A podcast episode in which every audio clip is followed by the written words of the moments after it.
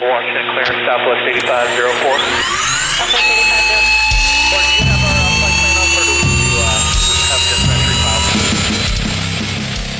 On this episode of the Telerotor RC podcast, we find out what we can do to make Monty do this. better than me, and then I'm just gonna go quietly fly by myself for the field. And what helicopter Mike is talking about here. Am I gonna regret buying this stupid helicopter? He's like, uh, maybe. And I'm like, oh, god damn it. And you know Cliff, he's always willing to have a beer with someone. Doesn't even matter where it is. Do you know how to fix this thing? He's like, nah, man. I'm like, all right. He's like, well, I can drink a beer with you. I'm like, I got him. Let's drink a beer then. And I guess we get to learn about how many hours Shaggy actually works. 59, you know, 54, 50, 59 hours. So, you know, slowing down, which is great. Went down from 55 to 59. 5 to 59, that doesn't make sense, Shaggy. No, no, no. From 55 to 60 hours a week, now to 54 to 59 hours a week. Then we get to find out what happened when I spooled up my Diablo SE for the first time. Dude, that was freaking awesome. Um, for about 30 seconds of sheer fucking terror. Hello and welcome to Telerotor RC. This is episode 49, Life Changing Changes. This is Robert Monty, and with me is Michael Shaggy Parker, Hello, people. Mike DiPaolo, Hey, Lamau. Rich Sowers, Hey, what's up, guys? and Cliff Lewis. Hey. No, that's not how you do it, Cliff. Do that shit again. Hey. Hey. Hey. I guess the rest of us are going to have to just do it for you. Hey. That was half assed, man. You're acting like you haven't seen your truck in a while. Try it again. He's not manly enough. oh man. Um. Okay. What's we what we have done since the last episode? Uh, mine's pretty fast. I flew some helis. I went to the field and finally flew some helis. I enjoyed myself. Uh, I officially resigned from the IRCHA board. Yay. Um, some priorities have changed for me, and uh, I am focusing on uh, different things with my time and my money. I've given myself a, I've given myself a heli budget, so I'm trying to keep it with, within my budget. So now maybe you won't act like such a dick all the time. No, no, no, that was me. That's me. Oh. That's just me. Oh. Welcome. You're welcome. Yeah, you knew him before he was on the board, so you True. know. This is true. Uh, that's all I got for there. So, who wants to go next? Okay, Shaggy, you go. All right, so um, I have not flown a helicopter since Spring Fling. Uh, crashed the raw again with my tail hubs shooting off of it, but then I fixed it at that event and got it flying, and then later found my tail hub. Uh, I've been riding the motorcycle to work every day because my truck and car don't work. Um, and yeah, work has been crazy. It's finally starting to slow down. Um, been work, you know, been doing a lot of 55, 60 hour work weeks. Now I'm back down to 59, you know, 54, 50, 59 hours. So, you know, slowing down, which is great. Went down from 55 to 59. 5 to 59, that doesn't make sense, Shaggy. No, no, no, from 55 to 60 hours a week, now to 54 to 59 hours a week. so, definitely have slowed down. It's definitely slowed down dramatically. You know, uh, what are they doing? Giving you lunch or something? Slowed something? down two hours a day, a week. A week? Um, so, so He doesn't. He doesn't. He's not allowed to clock, stay clocked in while he's eating lunch. Yeah, they're just, it's just they're giving him a lunch on Friday, that's all. Usually I don't take a lunch, but I, I got told it's like you got to take a lunch. Like okay, yeah, um, you have to take a lunch. yeah. So been working on a, a pond out in the yard, and no, there's really not much. A I I pond, really quote unquote. yeah. Yeah, small Uh, swimming pool. I almost lake. got I you know I almost got some help from Rob and Mike when they just when Only they just if it's showed a up moat. at Right. it. See exactly they wanted to build a moat. Yeah, we agreed we would help, but we're gonna knock down your fence as we drag that backhoe. I will go get the excavator from Scott on the low boy this weekend if you say I can make it a moat. You better call Miss Utility right now, because I ain't stopping for nothing. We break for nobody. Your fence gone. Whatever's on the other side of the yard gone. I'm not sure there's enough space. Gas line? sure Is this backhoe one of those little tiny baby backhoes? Oh no. Oh no. This this is Oh. the kind of backhoe that you could drive through a house. Oh, I get it. I, I, I'd Hey, come up Shaggy, there you if it was one of instant those little tiny baby ones. I like that. No, I've always wanted to hop, play hop in of the big boy. It's got air conditioning. Oh. Yeah, so it's it is a small swimming pool. It's you know I got gravel in it. I got gravel in, it now finally, and uh, putting the lights in, and it'll be finished real soon. And then I can finally actually start. I might be able to fly maybe a helicopter. Um, I actually need to order a motor for my R5 and get it ready for speed. Do uh, I got a lot going on because I am since I'm running nationals this year. Uh, it's it's getting crazy. I just sent an email to Yo- Yolanda about awards for the uh, and I need people to sign up because uh, people are saying like, yeah, I'm probably going. It's like, okay, sign up. If you're going, sign up because I need a list for the AMA just so I get an idea of who's coming. And right now, there's only about, including all the all the classes, there's like nine total so far. Uh, I know there's a lot more people than that, but uh, Rich, you are going. Okay, I'm just letting you know you are going. So Yeah. you better sign up. You better not hold your breath. No, you're going. I, you're, That's you're our coming with me. That's our plan to make Shaggy bigger. Is just start having him hold his breath. I can tell you an easier way. uh, yeah, it's more expensive. Air's free. Still, Are you sure? What state are you in? still. Um. Well, hell, if you go to some of those countries, you get added chemicals. Isn't that an enhancer? Uh, I think in this country you can get that. You don't go too far. Eh, keep going. Apollo, you're up next. Are Shaggy, you all done, man? Uh, well, um, let me think. Uh, haven't been flying. Uh, too much to do. Work's been crazy. Sign up for Nats. Sign up for Nats, yes, because um, if not, I'm gonna cry. Because this is a lot of work. Wait a minute. If I Yeah. don't sign up, Shaggy cries. Ha ha ha. Ah, son of a bitch. All right, go. I'm done. That's about it. But yeah, um, yeah, that's it. Okay. Next. Okay, Apollo, you're next on the list, man. Uh, I mean, honestly, not too much I can really talk about. I mean, you got the usual Navy stuff with laser guns and everything. Pew pew. Heli maintenance because the stuff gets worn out when you don't crash, and it's honestly more annoying. Um, bike crap with Robert, you know, Yeah. hero flips and wheelies, always a good time. There's uh, some other electronics sub projects going on, but again, stuff that can't really talk about. Oh yeah. Keep going, Mike. I want to go on a tangent just as you end. uh, about stuff. I mean, okay. Uh, part shortages suck. That hasn't changed. Secret Squirrel And then, stuff? uh, yeah, that's the one interesting. There's some secret scroll stuff related to uh, small helicopters going on that uh, definitely can't talk about that one. Oh, I know what you're talking about. You better not talk about it.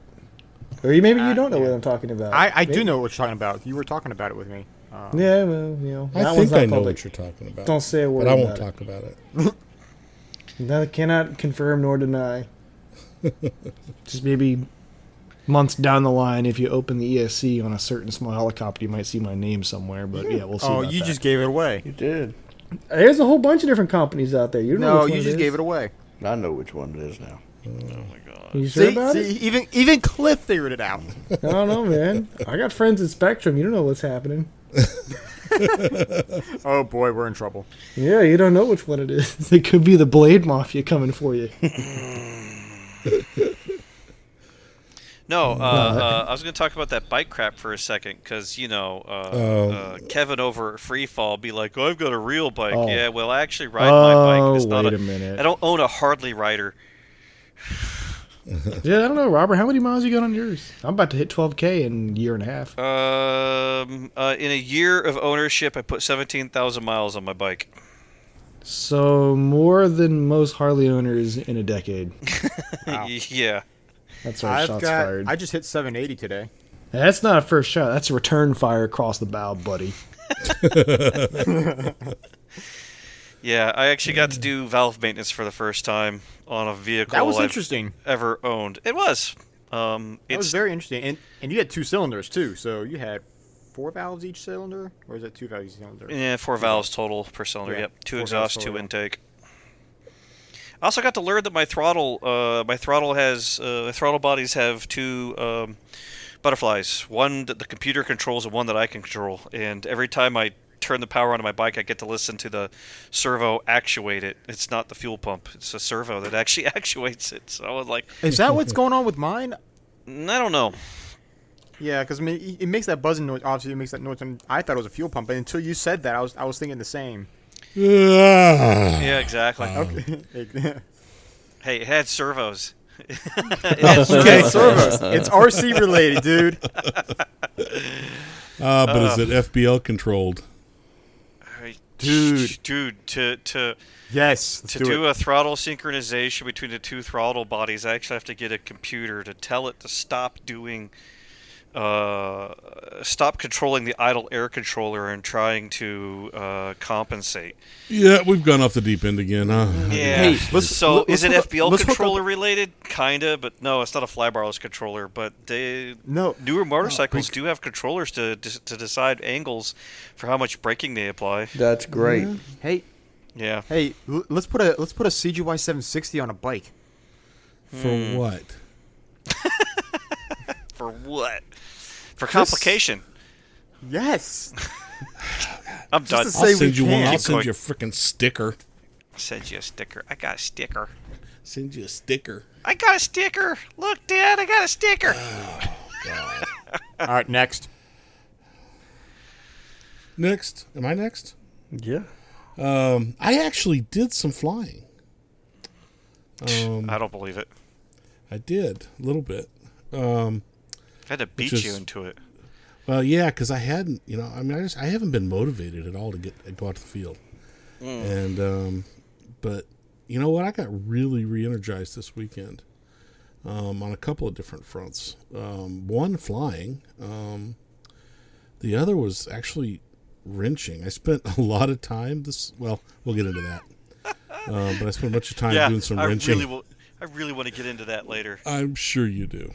And then uh, I did. Um, I picked up uh, parts to start a new gasser. So some of you guys know that I had bought a um, raw a while back to convert, but I hadn't bought the gasser conversion kit yet. And um, You stole that thing. that was because I what you stole that thing. I did steal it. Steve from another podcast. That Steve. It's actually like two Steves now doing podcasts. Yeah, well, it's this is the s- never mind. um, Steve Yoon, he sold me um, his gasser conversion kit. Um, for I did. I feel like I needed to run away when he gave me the price. Um, I was like, "Are you sure?" So anyway, he made it worth my while, and uh, so I bought his conversion kit for the raw. So I tore that apart this week and um, started started building up the raw. So hopefully in a couple of weeks I'll have that. We'll talk about where my SE is at later. Um, so yeah, I'm kind of excited um, to get the gasser going and get flying again, which is I haven't felt that way in a while. So The SE is the one that has all the head speed, right? every fucking bit of it. We can talk about it in a few minutes.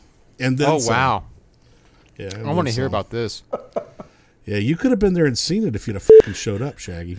dude. I I didn't know about Dragonfly until the day of. Oh, kiss my ass. We talked about. No. I'm serious. I have not been on Facebook in like three months. okay. You're all good. Well, except it's okay, Shaggy. except it's okay. Con- except it's for that okay. post that I made that says "sign up or else." Yeah, Uh, okay. Shaggy's never actually been to Dragonfly. I have not. Well, you missed out. Anyway, you'll find out. Uh, I think that's all I got, guys. Cliff. I really don't have anything to talk about here. Uh, been doing some flying locally, and I have learned to do eh, kind of pyro flips. Um, Yeah, actually, they did look like pure. they're not pretty, and they don't stay in one spot, and they're definitely not low to the ground, but it does flip and it does pirouette at the same time. And here. Do you stop in between your pyros and your flips? Um, stopping between the flips. I don't stop pirouetting. Well, I mean, so you don't stop. Okay, I was gonna say if you stop your pirouette and then flip, that's not a pirouette. No. No, that's not what he's doing. Okay. He's doing like a half Continue. piro, half piro. Right. Oh, okay. Yeah, yeah, yeah, yeah. That's fine. That's how you start. Yeah. But you were tying them together a little bit. in my life changing changes here in just a few, few minutes, we'll talk about the endless journey home from Dragonfly that just keeps is still going on. You know, this reminds me of uh, Andy's IRCHA trip home. I, I feel like I have joined the ranks that? of Andy and Doug Darby because they seem to both always have issues when they go to flying events. wow. Hey, I bet y'all wouldn't have those issues if it was an electric vehicle. Or motorcycle, right. Okay. Yeah, you could have Uh, slept on the seat on your motorcycle all weekend there, Cliff. Could have what? He could have slept laying leaning back on the seat on his motorcycle all weekend. Could have. You know, like those Harley guys do. Those Harley guys just sleep on it in the garage. Those things don't move. With an oil pan Man, underneath of it. I had to say something. Let's go, Cliff. Keep going, man. No, that's it. I'm, that, Uh, I think we're moving on to Yeah. RC Heli News and Heli event coverage. It's RC Heli news and Heli event coverage. I love how you try to make it like interesting. It's RC Heli news and Heli event coverage. So we tried again. RC Heli News and event coverage. Oh gosh. I just peaked the f- out of my fing recording. Found Hell the yeah, brother. peaked it. I could Okay. try again and really piss off. Never mind. First Go up is ahead. Clibbins. No, no. Is what? First up is Clibbins. Clivens. Clibbins. He's fing confused. Very. It's that thing that uh, uh, Cliff makes all day long when he's on his mower. Yeah, clippings. Oh, Clivens. I Clibbins. get it now. Yes, Ah, C L I B B I N S. Clibbins. Ah, Clivens. I got you. Yeah, no, Oh man. it's that thing that t- takes down Harley riders. Clibbins. So the 580. Most of this news is all about Cliff. Go for it, Cliff. Raw 580s nitros have shipped. You buying one? No, it has nitro in it. Uh, in the words in the words of Ben Miner, I uh, I set the needles on my on my uh, ESC uh, like a decade ago, and I've never had to adjust them since. Exactly. That's because he doesn't keep the same ESC long enough. Uh, it's not true, but keep going. The SAB 480 will be out soon, very soon. I wonder if it'll I wonder if it'll be out before the show airs. Oh wow. The- I would say it's likely. you know what's Uh. you know what's really funny is I had no idea. That's not funny. No, like I I okay, well I I've been I hinting at it for a while. I haven't been paying attention, so that's news to me. Yeah. Well, Well, you should go online then because Bert is giving one away. Yeah. there you No go. purchase necessary. You could win that four. You could win that 480 and replace your uh, small plastic Fantastic Goblin. Yeah.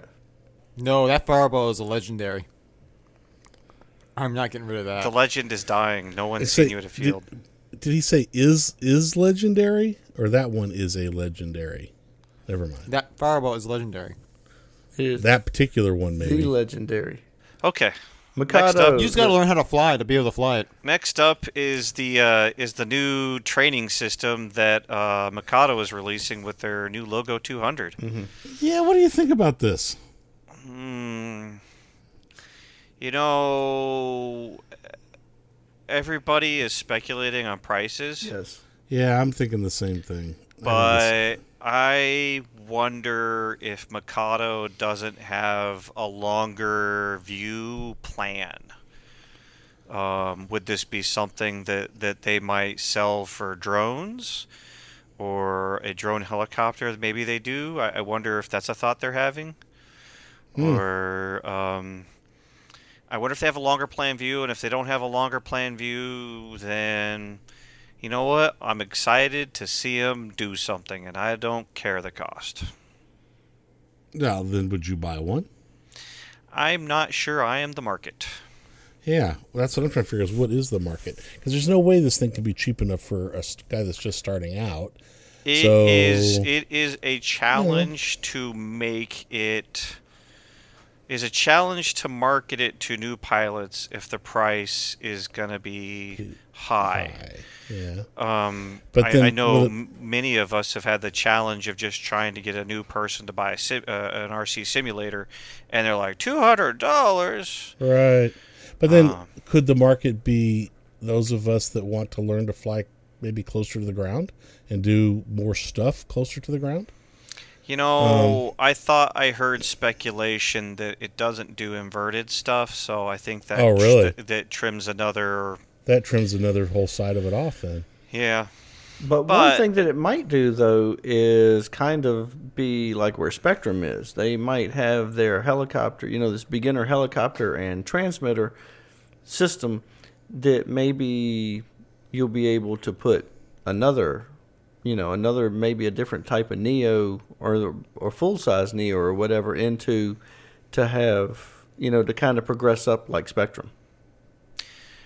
Agree. I I know. I know. It was. It's probably been almost five or six years now since I remember Spektrum's first uh, drone that that that uh, would stay within a bubble, and also introduced that no matter which orientation the drone was, forward was always away, and back brought it back to Oh, me no matter the orientation, and it stayed in a bubble. No matter how fast you went at the edge of the bubble, it would. It would it would drag it it would it would stop it from going outside. So Yeah, that was the 350QX. I think they started doing that on the version 2. Yeah. no, they think did it on they did it on a drone first. I don't I don't know. well, the the three QX he, the 350QX yeah. was a drone. Yeah. All that um, to say is, is I think Cliff, you're poking at. I think you're poking at in a longer term view they could do something, and uh, yeah, I'm I'm excited to see what they Hmm. what their thought is, and I, you know, Mikado. Mikado hasn't shown themselves to be a ridiculous company, so I figure they got some plan up. And while we don't understand it, that that just means we don't have enough information, and they'll probably give us more. Yeah, I, I don't Yeah. disagree with that. I think we need to wait and actually see what it is, but speculating is kind of fun. Speculating is kind of fun. Because I can tell you, if it's just an expensive little thing that's going to hover over a pad to try to teach you to hover, yeah, good luck with that. There's got to be more to it than that. Two, well, uh, you know, uh, so one, I, I'd like to speculate in the positive instead of the negative, and and two, you know, I challenge a lot of pilots after they've gotten past hovering to start figure eights, and this could be the perfect thing to stay within a boundary and sit there and do upright figure eights both directions. Yeah, Yeah. Um, we'll see. you know, it, it, it kind of, you know, try and stay to the positive and then just, you know, so you can't think of anything to use it for. It's just your imagination. well, yeah, no, but I don't know what it can do. So we just have to wait and see. Because if it will Yeah. let you fly within some type of fencing system, you know, I know that I know that was really frustrating for Austin with an airplane. His airplane's got geofencing. Yeah. and sh- we couldn't turn that off fast enough. Um, you know, but he was the same way where we taught him how to fly um, in a mode, you know, in safe mode where he couldn't angle the airplane more than 30 degrees. And then all of a sudden we, I mean, he learned how to fly the, the airplane full stick. All I mean, to, to make a turn, he's he'd slam the stick wide open uh, both directions. So then when we took him off of that, um, all he did was roll the airplane all over the place, and was out of control because he learned to fly, you know, corner to corner, and because that's what that did for him, and we had to break him of that, and um, breaking him that was way harder than just teaching him not to fly that way in the first place would have been. Yeah, I I know a decade ago when I was coming into this hobby, there was still there was still a contingent of people who believed to to use the dual rates on their transmitters to take away control from everything for new pilots. And be like, here, hover this, and it had almost no control. And you know, once you were one or two steps behind the helicopter, you didn't have enough. Yeah, control you know what to that's get it great back for? in. Crashing. Yeah. Yeah. Uh, and yeah, a lot of us, a lot of us felt that was great for crashing, but um, you know, these days for competition, I have almost no control over the helicopter, but I also don't get behind it uh, that far. Yeah, hence your ti your tip to me to not fly forward flight in my hover condition. Yes. Yeah, because yeah, yeah, yeah. I quickly learned not to use forward flight in my hover condition. Yeah, but no, I'm excited to see. You know, I'm excited to see where it goes. Um, Yeah. Mikado, you know, and that's one of the things that I've thought about from a business sense for for companies. Like, if you're going to compete with Horizon Hobby on their helicopters, you need you need a way to bring them in in the early stages, so they can buy, you know, a, a, an inexpensive radio and you know a training system lets you easily learn to fly and cheap to cheap to crash stuff. Well, I hope I hope that's what this is. Yeah, If it's too expensive, it's yeah. Anyway, let's we can move on now. I think yeah. um, we'll just have to wait and see what they do with it. I hope it's something that um, we'll see. Let's see. Uh, next up, um, price drops on OMP M2 V3 and uh, other variations of that model. uh, uh, think DiPaolo, you brought this one forward, or was it one of the other guys? Yeah, I, I put that on there. Um, the M2 V3 got dropped, so bigger rotor blades, some changes to the motor, uh, lots of colors now, Yeah. cooler colors, lots of color coding. Uh, it's the head is different as well. There's all sorts of little improvements here and there. I've been talking to Jonas a lot about it over the last um, month and a half or so. Yeah, I, I'd have to say thanks to Doug. He started making a bunch of noise in our uh, heli chat, our Far Heli I was chat like, today. yay! I don't have to be the one to break the news. And It's finally gone Um, public. But no, I- I've been eyeballing it. Well, it's funny. I started talking to Jonas like two months ago, right after I got the M2, which should lead into a really cool episode on Blades or something. But uh, I Yeah. started talking to him, and I'm like, "Am I gonna regret buying this stupid helicopter?" And he's like, "Uh, maybe." And I'm like, "Oh, god damn it! There's a new one coming out, isn't there?" Well, that brings up the question of uh, is there one from my price range now that fits in my budget? Well, um, the one I have, the Evo, that you flew and didn't hate, that is now 250 MSRP. Yeah. Yeah, so I mean that's that's a bind and fly little heli, and um, so long as you take care of the deadband nonsense in your radio and you set the gyro up, um, it's a rocking little helicopter. I, I thoroughly enjoy it.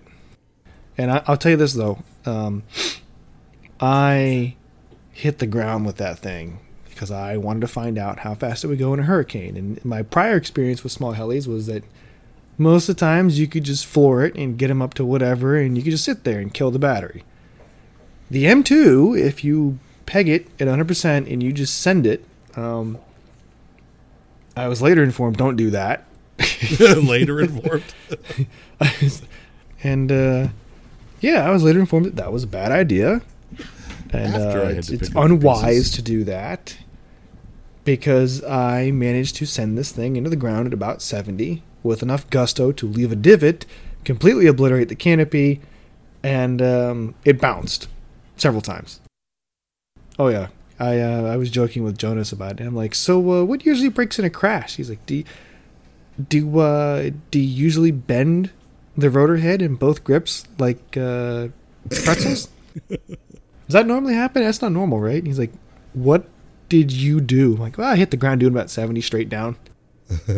I broke my main That's pretty shaft cool. on mine in half. Yeah. Oh no, mine was bent like a 45 degree angle. It was epic. The blade grips, both of them, were completely bent. oh, jeez. It was good. But otherwise, um, I don't know, maybe like 30 bucks in parts, Oh, that ain't bad. which did it. Well, besides the canopy, I'm just not going to Yeah. bother with that. I'll make one out of paper before I buy a new one. But uh, yeah, all things considered, it's cheap, and uh, now it's cheaper. Yeah, That's I uh, I set up Casey's on his on his transmitter and flew it, and um, I was happy with it. I'm I'm interested in one. Uh, sadly, I have an Oxy two here that's mainly in one part, but the whole rotor head's off of it, and I've got a terrible whack. I don't know what's wrong with it, and I um, just don't care. I don't want to make too much of a tangent here, but I'll make it quick. But uh, the Oxy 2 is kind of like love hate for me. Um, you can make it fly really, really nice. And I stole Shaggy's for a while that he bought off of Merrick, and I had that thing dialed, dude. I flew the shit out of that thing. I had to replace bearings on it. I flew it so much. I, I took it to IRCHA and passed it around to everyone. I was like, "Oh my god, this thing flies so great! Try it." Everyone knows the story. But um, the thing is, the parts are kind of expensive. It always obliterates the main gear, Mhm. and Always, uh, yes. yeah, like even if you hit throttle hold, it's still gonna do it. It's Yeah. kind of expensive So- relative to an OMP. Yeah, it relative it to an OMP, breaks but when it stuff existed, when it, was it was cheap. Um, I think the bigger thing is it's more complex than the OMP and the Logo. It is Yeah. because it's it, it's it's more complex than the Fireball because the Fireball is is doesn't have gears. It's a it's a straight driven um direct direct drive. And the thing is, like, it's only the one gear. A thicker main gear would have fixed it. But the problem is, I I looked at that right, and then I went to see my parents the other day to go visit dad, and uh, I found my old Blade 180 CFX. Oh And I, gosh! and I You went still and I have looked one? up. Yeah, I still have it. And I looked up. I'm like, you know what? This thing really didn't break that much in a crash. So long as you did like the torque tube clutch, where you used a piece of fuel tube instead of a pin, so Yeah. the gears didn't Mike. break. Mike, I'll one up you on that. I converted the belt. Yeah, I, I kind of wanted to do that. It so, was I was much very better. right. That's the thing. Yeah, it, it didn't really break that much, and when you did break it, it was just cheap blade crap. It and was- now they've got very the uh, inexpensive. Yeah, and then they've got the 180 Fusion now, which is basically a, bigger format, slightly 180 CFX. Yeah, and, and that thing's it's you know a belt, so it's kind of I don't know. I look at the Oxy and I'm like, yeah, I it's it's good, but it starts to peel away from the small heli goodness of I don't break a lot when I crash and I'm cheap. The the thing that turned me off about the 180 CFX is it needed a, few mods in order to be more durable, and it was like it seemed like everyone was collecting parts in order to smash it a lot. And then when it came to the Fireball, it just seems to like one RPM, all of it, and that's not my flying style.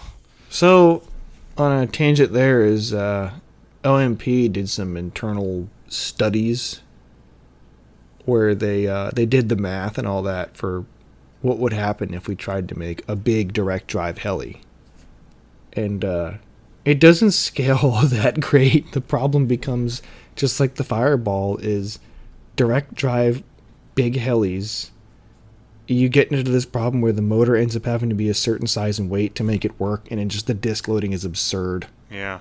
It just you have to run bazillions of RPM to make it fly decent at all. So So TLDR, yeah, new M2s, they're cheaper.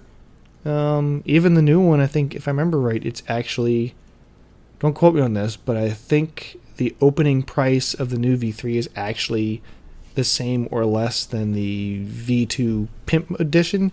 They basically they, they kept the plastic servos because apparently people don't really break those very often. And uh, talking to Jonas, it's very expensive actually to machine the metal cases, so um, it cranks the price up a lot. So you get plastic servos, big whoop, they don't really break.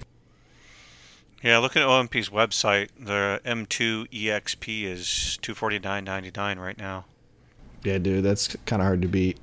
As long as you just take care of the uh, the dead band fix and you set the gyro up a little bit. And if I remember right, they're gonna start shipping with Jonas's settings for the gyro. So those make a pretty big difference in flight.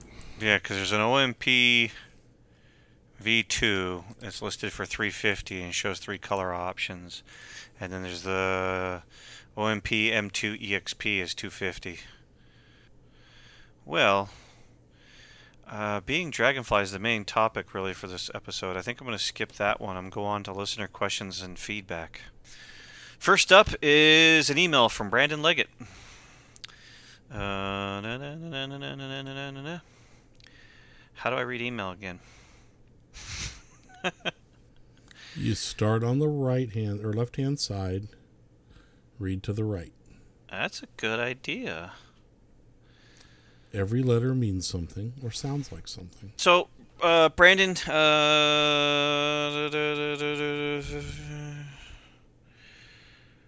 uh, so I'm gonna read his whole email. Uh, Brandon Leggett, a guy we know with, he's from South Carolina. He usually shows up at events between, you know, Virginia, North Carolina, South Carolina. He says, "This is Brandon uh, from South Carolina. Brandon, this, this is Brandon from South Carolina. I listened to your recent podcast and enjoyed it. He's talking about our 700 comparison. He asked, "Are you planning to update the 500, 550, 600 list? Uh, I am willing to volunteer my time to do the research for uh, the 550 or 450 list if that's something you're interested in." I used your 550 list to decide to purchase the XL Power 550 last year, and I made it at fall uh, heli mowdown. I would find it rewarding to know I potentially helped someone else decide what model to purchase. Thanks for your help, Brandon. So, Brandon, to answer your question, yes, uh, plan to do an update to the 550 600 list uh, soon. um, uh, I guess hit me up an email again, and I'll I'll take a moment and try and get some stuff over to you so you can have access to the spreadsheet and or an updated spreadsheet you can start making updates on. Um, probably not gonna do a 450 list. I don't know, listeners. If you want us to do a 450 list, send us an email or something. Make some noise at us. We'll go do a 450 list. Um, however, after some feedback coming up, uh, it's going to be fun. Well, okay, so a 450 list should it be like a 250 and 450? Like like um, when I say 250, I mean like 280, like Fireball and Oxy 3, yeah, Oxy 3 size. And then 450. you know, I know that kind of throws a wrench in it, but it's it, they're kind of similar. The 450 size heli is is dead. Um, you know, things are 480s or uh, you know, you got all sorts of different things, but the the, the size 450 is dead. Um, I think as a whole right now, people may be more interested in in stuff like an M1 or an M2 and the competing products within that range.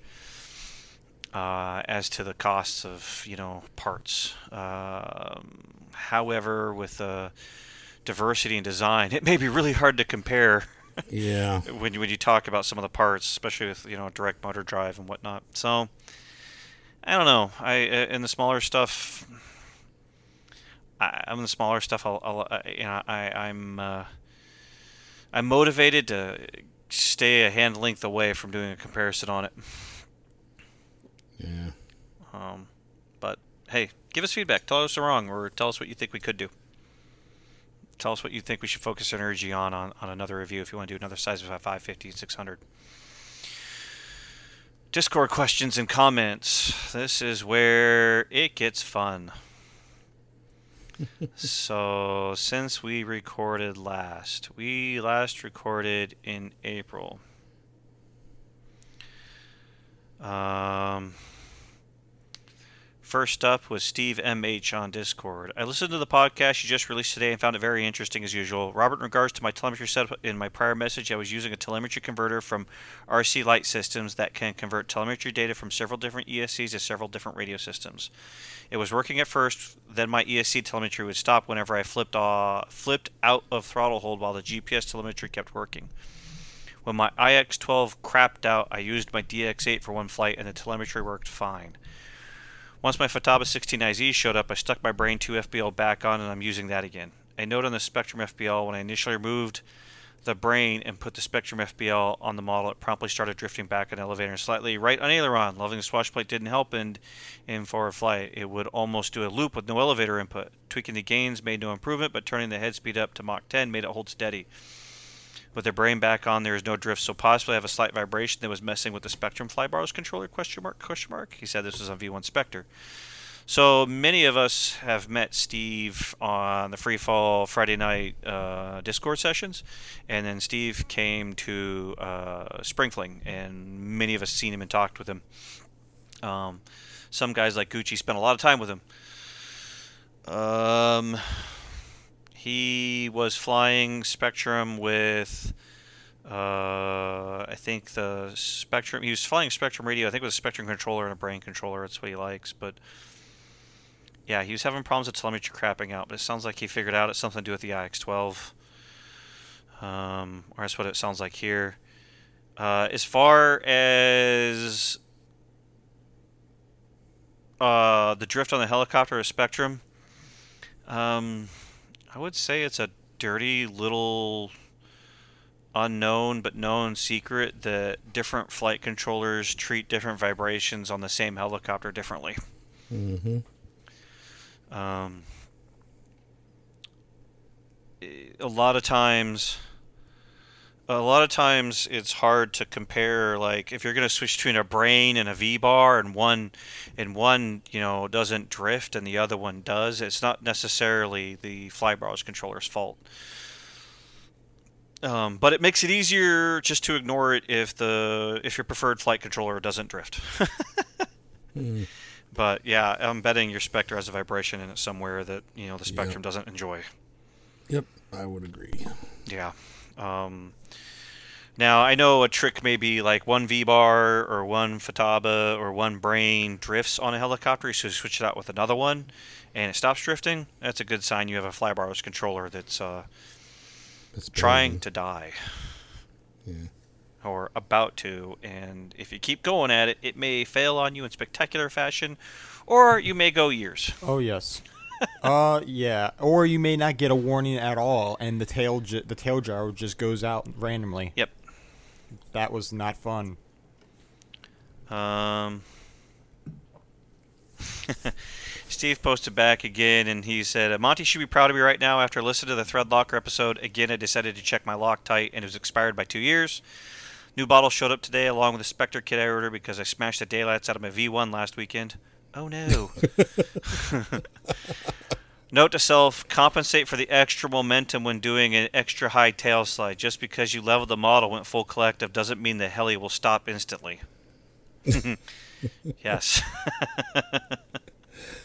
that, sir, is what's referred to as an endless tail endless tail slide. Um, yeah, I I uh, I forgot how to helicopter in a tail slide uh, all the way back with my V2 Flybar 550 Align.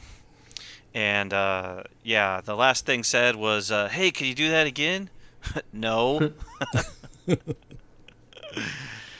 uh, yeah, no, it's good. Uh, if, if y'all, if all listeners need a reminder, uh, check the dates on your Loctite, or if you've had the bottle for a year, uh, shut the front door uh, on your way out to the store to get a new bottle of Loctite because you had it too long. Okay, here's where we get uh, into the 700 heli comparison. Eric, Eric fired off something. Mike responded. Eric responded again, and then he responded on a different topic. So first up, Eric. Just listened to the episode of the 700 comparison. Thanks for the episode. Great listening as always, but I think price comparison for crash cost doesn't really make a lot of sense unless you look what breaks in crashing. I know it is complex topic, but it doesn't make sense otherwise. Just for examples, Goblin Nod Pod booms, like in Kraken, survive every second crash on average. They have nylon bolts for a reason. I speak from my own experience. I own a Kraken 700 and I bought a Raw 700 just because I wanted a different heli, but knowing well that the Raw will cost more after crash. Yes, it has a cheaper boom, but it breaks every crash, plus the push rod, plus frames, battery hatch, canopy, tons of parts which break. But your calculation would show how Raw is cheaper in crash. Another example, main shaft cost. Did anybody bend the main shaft in a 700 Goblin ever? Is it is it possible at all? I know it's so hard to judge what can break in a crash as every crash is so much different, but the comparison just doesn't make any sense otherwise and affects all suppliers which actually do care how our models crash and try to make this cheaper for us. I'm going to read Mike's response before I go further in that because Mike and I actually talked before Mike responded. Uh, DiPaolo responded, "The Kraken, speaking with pilots of them, mostly the IRCHA crew, generally beats the pod, generally beats the boom up bad enough that it gets replaced, even if it pops off. Chunks are missing or the paint is jacked, so we counted it as a gets replaced component. Again, this came from asking owners of fun flies what they typically did post crash. The raw is a trippy, trippy, tricky topic." We didn't include canopies since they vary in cost wildly and a lot of pilots fly naked. The raw makes that difficult, though we were shown it can be done by a few folks removing the canopy and battery covers. Due to that, we ran the cost without a canopy. As for main shafts, Goblin main shafts are hard to bend, but it can be done. Otherwise, they snap due to case hardening. Watched Bert do it, managed to bend one on a 580 as well when I borrowed one, exploded. Definitely not as easily done on a Synergy or Align.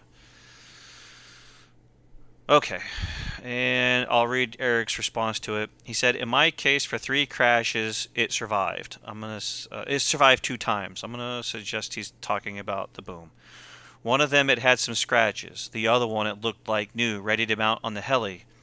and my average from other goblins is 50-50, but of course it varies. I find it's like a tank and crashes very well.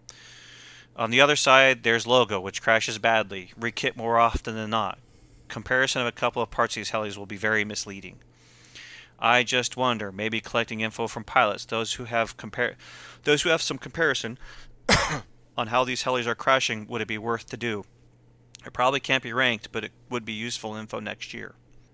Does anybody else want to talk about this first before I go into it? Go ahead, Monty. Because I got, I mean, I, yeah, we can come up with a million different ways these f***ing helicopters crash and come apart. We, you know, There is. It, it's a really hard thing. I mean, we had to It's really pick hard. something to compare, and it had to be consistent throughout all everything. Um, I, I have had Krakens, and I can I can assure you, every time I crashed, I had to replace the boom every time. They popped off just like they were supposed to, but they were broken up enough to where I didn't want to fly them anymore. Um, I've crashed my raw, and and, and, I, and I would I would add there real quick, Cliff. That's probably what makes the Raw so damn popular is how Goblin booms don't come out unscathed. Keep going. um, I've crashed my raw. I actually, I, I well, I've crashed it too, but Ting crashed it. I mean, he did a. It was my fault. It, the bad lock, bad Loctite. Anyhow, boom didn't break. Boom was fine. Um, it just you know, there's there's. It's hard to say. And Krakens, you're pretty much always going to break those carters, those lower, you know, lower gear carters, um, and they're expensive too. Uh, it's just we have to pick something to compare everything. So I agree, agree, Cliff. Um, in a decade ago, when we still had heli magazines, uh, that's where this idea came up from. They ran a standard list of parts, and and you know that's how they compared crash costs on the models. Uh, yes, there are variables that are um, not easily tracked. Uh, for example, I mean, Mike and I will stand there and talk about the fact we watch a lot of guys fly really low, and when they crash, they don't seem to beat the helicopters up. Almost any model. You know, some linkages and blades, and the rest of the heli seems to be fine. You're just dissipating energy in the rotor. You're not actually throwing the frame into the dirt at that point. Yep. Where as my flight style, a lot of times I'm usually what seems to be a hundred or more feet over the ground, and Dude, you smoked that Diablo in so goddamn hard, and you weren't even doing anything. It just fell from the air and bent everything. yeah, the I I bent I bent or tweaked every rotating shaft on that model. And and so flight styles, what's going on? It's a huge amount of variables. As as I thought about this, you know, one test we could do to to show this would be to do the the Rockwell the Rockwell hardness test on shafts from various manufacturers. Um, you know, you could do a comparison where you test all the hardness on the shafts and, and show, well, here's a manufacturer who case hardens to the nth degree, and here's a manufacturer who believes in let it be soft so it never ejects anything. Um, And I know where you're getting at. I know what brand you're talking about. well, yeah, I mean, previously, a, a Synergy didn't harden to the nth degree. He, he you No. know, Matt believed in Kept let it soft. stay all together but bend. There, why people get to keep their eyes. Um, you know, SAB has done a really good job in their hardening. I've I've said it before, and I'll continue to say it because I haven't seen any evidence to the contrary that they over harden and create brittle shafts. Because that is something that can easily happen is creating brittle shafts where it's been hardened, Yeah. but it just snaps. It snaps at a heartbeat. online. um, no, but so I've seen a goblin shaft uh, shear, you know, just completely snap, and that was this was I think 2015 or 2016 spring fling. Uh, Bert was flying a uh, goblin speed, hmm and he beaten the ever living shit out of this thing, and he came in came in hot, and he uh, he popped it and just he uh, and he admitted he's he he dumped them straight into the ground, and it was so hard it hit so hard that the uh, the shaft snapped and the rotor head went straight up. Yeah, the the Um, shaft snapped. He bent the motor shaft. Um, all the standoff um, columns that, that held up the, the plate for the goblin, they all shifted. Like everything, uh, that that model, that model got beat up. Um, It, it was it was completely destroyed, but it took that much force, and because he was running that thing at like 2,700 RPM, stupid fast, um, and so it took a lot of force. That that's a lot of force to shear that shaft. my my my only thought is is is there's really like two things that could be done. One, we you know Rockwell hard hardness test all the shafts from every manufacturer we can get our hands on and more. The other would be to do kind of like how they test helmets for bicycles and motorcycles and oh yes, uh, put them in various orientations and drop various weights on them and record what it breaks. I can do that testing. Yeah. Don't donate your shaft to. Oh, that's not so wrong. Um, Shaggy's looking for shafts. We've already donated you our shavs there, Shaggy. Shaggy's looking for shafts. Ah, shut up. uh, no, uh, no. So So I, I think I that? think that deal, you know, really it would be to test the hardness shafts and then you know take models, build them, and start putting them in rigs to drop various weights on them. Which I'm sorry, I don't have the money to do. Yeah, that's good. That sounds expensive. no, Well, we need to ask. We need to ask Trek for that. yeah. Um, Uh, we're gonna borrow some helis. Yeah. But no, here's another thing though about like, so the whole safety factor. Like, well, is it is it safe to harden your shaft to the max where there's a potential that it could shear? Well, yes, it's not good for a part of your helicopter to eject, but I've seen several heads eject from helicopters, and guess what they do? They dissipate their energy and then they fall. Because the rotor head, it, it just it's not it, it- it's not biting the air anymore. It's creating drag, so the head just stops immediately. But I've seen, you know, you got the one that Burt crashed, and it went the head went straight up, but it just died and then fell back down. And then of course one IRCHA, uh, a pilot was flying and the the he was doing pyrotechnics and the shaft sh- uh, came off. It came towards him. Not I say it came towards him. It, it wasn't close, but the the the head the, the rotor the rotor blades the head everything just died and just fell. It was just dead weight. it, It, wasn't was, like a rotating but mass. I think many of us who agree who were there, if that heli was closer, uh, it, it could have been dangerous. And it, it could have it could have hurt, but I don't think it's going to kill anyone. yeah I, I, I don't remember it well enough. Else than I think we all agreed if it was closer, it could have been a lot different story. Sure, But um, I, think this kind of goes like this kind of goes like most other things in life. You you take the risk. You you, you know that there's Yeah. risks, and you and you and you take what you consider to be allowed. And if you're the manufacturer, you do much the same. Um, I'm not saying that. I'm not saying that a, a piece of your helicopter, a rotating mass of your of your model ejecting from from the helicopter is, you know, okay. It is not. It is definitely not okay. It's bad, but it's not like what I don't think it's as much as people think it is. Where you see it, you see on these um, movies and like that. You know, it, it's all Hollywood fake. Where like a, a prop on a plane comes off and it just keeps on going. No, it's gonna dissipate. It's gonna lose. It's it. It doesn't have. It's not gonna carry that same axis. It's going to tip off balance. Sure, Shaggy. I think I think I think what you're trying to find here is a point, and uh, if you want to compare hard and soft shafts, I'm really just going to tell you as to whether or not you know if one manufacturer has soft shafts, then you should probably be prepared to replace the shafts. If another manufacturer has hard shafts, then a shaft may not be re- may not need to be replaced as often. I mean, uh, in these comparisons, we don't even talk about the bearings that you're going to have to go through when you smash a rotor head into the ground, which also gets into the um, uh, uh, subjective part of does the pilot even care if his bearings feel like mulched grass, or, or, or and they're like, I don't care, send it, or you know. One notch in a bearing that they can feel mean, dude. matters. If you knew the garbage that Nick will fly home alone where no one can see him doing it because he doesn't want to deal with fixing helis constantly. Mm. Oh God.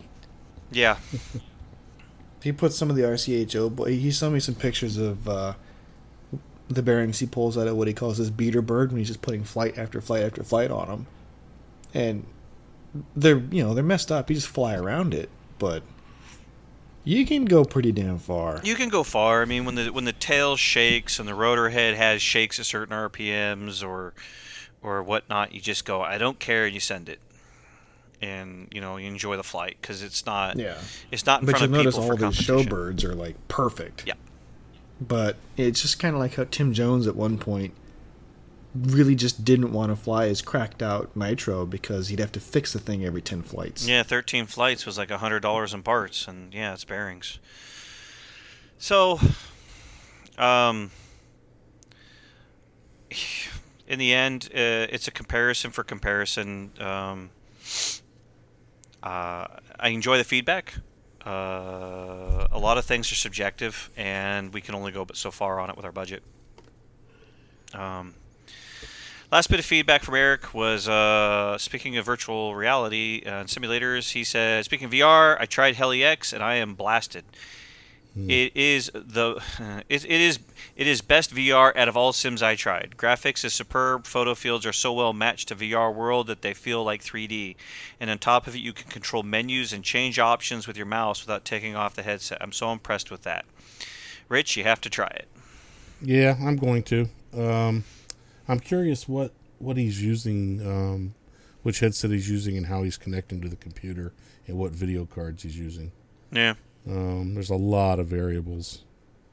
Yeah, it's kind of my reason from staying away from VR is it, it it seems like another endless hole in PC hardware, and uh, I ain't playing yeah, the game. I'm in I the haven't boat. updated my card yet, but I'm going to probably pretty shortly Well, because prices are dropping like freaking flies. oh, I'm sure. I'm sure I'm going to hate the fact that Oh, I dude, the got bottom's forced starting. into buying a 3080 Ti. Yeah, I'm, I was going to look for a 3070 mid. I may look for a 3080. Um, I don't know. We'll see. Prices are coming down to normal. So Well, after the crypto death. yeah, so it, it, if that continues, I'll be adding a new video card shortly, and then I'll be able to get my frame rates and stuff up a little bit. I shared a meme the other day about bit, uh, uh, people buying um, Bitcoin. Uh, their next convention will be outside in tents. Well, it is what it is. But yeah, I appreciate the comment. I do intend to uh, to try it. I know that right now getting the frame rate high enough um, with my current video card um, has been a challenge on a couple of them Yeah. um, because it's it's it's driving two video, you know, two eye, you know, each eye separately. So yeah. anyway, yeah, we'll have something about this in the future. So next up, iTunes. No new iTunes reviews. Give us some iTunes reviews. Uh, Podbean, Fly Right RC. He said, or he or she said, looking forward to hearing your opinions on the Spirit Pro. I have one, but never use it. I'm sad that you have it and never use it. Yeah, I would say get another helicopter and put it on there and take some time with it. But uh, yeah, I'm looking forward to uh, the Spirit Pro as well.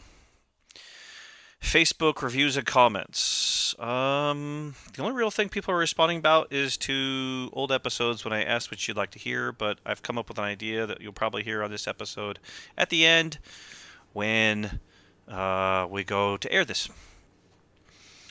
Next up is Flybarless Project News. Uh, three Flybarless controllers remain the Spirit, the Spektrum, and the CGY. Uh, most all of you, or many of you, or those local to us, have seen we're flying the Spektrum. So for the first time ever, I'll tell you what we're flying. Um, we had to update on the firmware on it, and that means that every one of us had to refly it. yeah. Uh, we did get the chance, and Rich got to fly the Protos for the first or second time. Yeah, well, Yeah. that was that was fun. We'll talk about that. Yeah, we'll talk about that when we get to that episode. That gets us into uh, main topic, which is really Dragonfly or life-changing changes, as we put it. Let's get this started. Oh, um, Dragonfly. It's- So, we all made it No, almost. Most of us made it. mo- Yeah. most of us made it. Yeah, most of us made it. One of us Um, has never been to Dragonfly, and he's coming up for stories. Yeah. What? what? oh gosh. So, um, Cliff, you were the first one to get there, right? You got there. I wa- I was actually the first one to get there. oh, really? Brown noser. Whatever. Yeah. hey. Got to get it. So you got there Thursday. You got Thursday morning is when you pulled. It? I in? got there about lunchtime on Thursday. lunchtime. Yeah, and uh, several. There were three or four others that came in pretty quick after I did. Hey, Cliff, What what did you have for lunch? that day? Yeah. Um, It's, it, it, everyone must know. What? You gotta talk in every little detail. no. Shut up, Shaggy. Go back to sleep. Gladly. actually, I uh, yes, th- I am actually gonna be leaving. So good night, y'all. I No, know. actually- hey, wait a minute. I didn't mean it that way. No, No, no, I'm serious. I'm actually, I actually gotta go. he said that from the beginning. Talk Yeah, to you you, did. Shaggy. Yeah. All right, Shaggy. Have a good All night, right. man. Don't Let's drag it talk on to too long. Whatever. See you. Bye, guys. Bye. Because yeah, you got there. Then I got there a little what dinner time ish, I guess. Um, we got set up. Wow, that is just riveting, guys. Come on. Well, I mean that's how exciting is it? We got there, we got set up, we started flying. It was great. I mean, the event was great. Um, Yeah, getting to see everybody. Um, I mean, I, uh, and Mark. I don't know. I don't remember when Mark came. I don't remember Mark's last name, but he flies for Vario, and he had like a whole trailer full of big, super scale helicopters. Um, Yep. really cool to watch him fly those. That was neat. That was that was really neat. Uh, most were electric, but he did have one turbine. Um, So you're talking about Mark Smith, and he runs a website where he does uh, scale work for folks Hmm. called heliworkshop.com. oh, that's cool. So you know, when he was flying his turbine, uh, I asked him, I'm like, dude, can I fly that? He just kind of looked at me. I said, wait, I got a turbine waiver. no, not really. That's a joke. I didn't really ask. But you do have a turbine waiver. A turbine waiver? turbine waiver. turbine, turbine, whichever you'd like it to be. Well, one's a hat and one's one's a head covering and one's a, a propulsion system. I might have both. Yeah, is that like? Do you say rough or roof? What are we talking about? A rough or a roof? What are we talking about? The thing on the house, I think. Roof. Do you have a roof or a rough? Yeah, Roof. roof. Uh, see, you just not. You guys are from the south. Go north. No, I think you're just illiterate. Keep going. So um, we there wasn't any night flying for. Oh, there was some night flying Thursday night. Um, Yeah, who had the? Somebody had Lamont. blades. Lamont. yeah. Lamont showed up there, and he couldn't wait to start flying these night blades. He had to get flying these night blades real quick, like almost even before it got dark, because he was trying to get his juice in. No, Yeah, he enjoys he enjoys uh, uh, uh, sunset like just after sunset pulls Yes. of night blades. I, I don't. he's gotten really good too. He's been doing a lot of sim time, a lot of uh, a lot of practicing at the field. He's gotten noticeably better than he was last year. His his yeah his flying Yeah. he's he's enjoying it. Um, he's enjoying it. But I got some feedback later in the episode, and I'll need Mike's help to uh, to uh, uh, help with this feedback. What was that? Uh, just it, it, it, it's soon, Mike. Soon, soon, soon. Don't worry. Soon. So then we got up what Friday morning and more people started showing up. And it was hot. It, It it was was, hot. hot. It was a lot hot. It was- um, didn't stop anybody really though. hot. Everybody seemed, Mm. you know, still pretty happy to be there and sweat to death and fly the whole time. Um, you know, Yeah. was, I mean, it was it was just, I guess all the normal, but you know, uh, like Nick Wisdom, Jamie Burkholder, Charles Carrington. Um, trying to go down the line and think of everybody I saw. Uh, Dan Murnane. Um, of course, all the RCHO, you know, uh, Show guys. Jay, Rodney, um, DJ, Alex. Um, I got to fly Alex's Raw 800. That was really neat. I liked that a lot. Um, it flies a lot like the Puma, but it autos so good. I mean, the you can you can just about watch the blade stop and it's still flying. It's cool. I want one bad. Um, of course, uh, John Elrod. Um, there were a few other people there I didn't know. I think they were friends of Ben Ben Miner. Um, he was there too. Um, Yeah, I spent a lot of time with Ben on Thursday. yeah. Oh, tell him about you Saturday. spooling up your Diablo. That was awesome. Dude, that was freaking awesome. Um, for about 30 seconds of sheer fucking terror. Um, it was like, If it makes you feel any better, you Um, weren't the only one that was scared.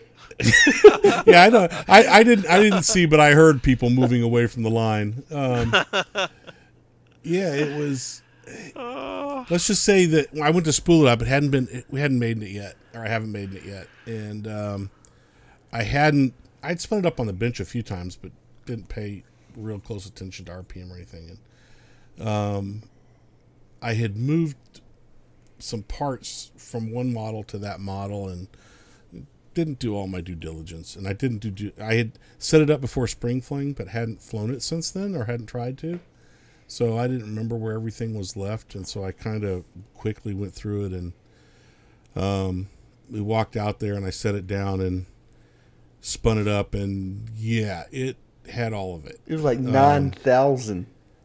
It was. I was. Um, It was- I was waiting to see the blades come zinging out of there. It was twenty four eighty four. Um, we later figured out, and actually, it would have been less than that because that was without blades on it. So, with blades and stuff on it, it was probably considerably lower than that. But yeah, it was. It had all of it. No matter um, what flight mode or whatever, it was ignoring um, anything that I had set up on the radio as far as head speed went.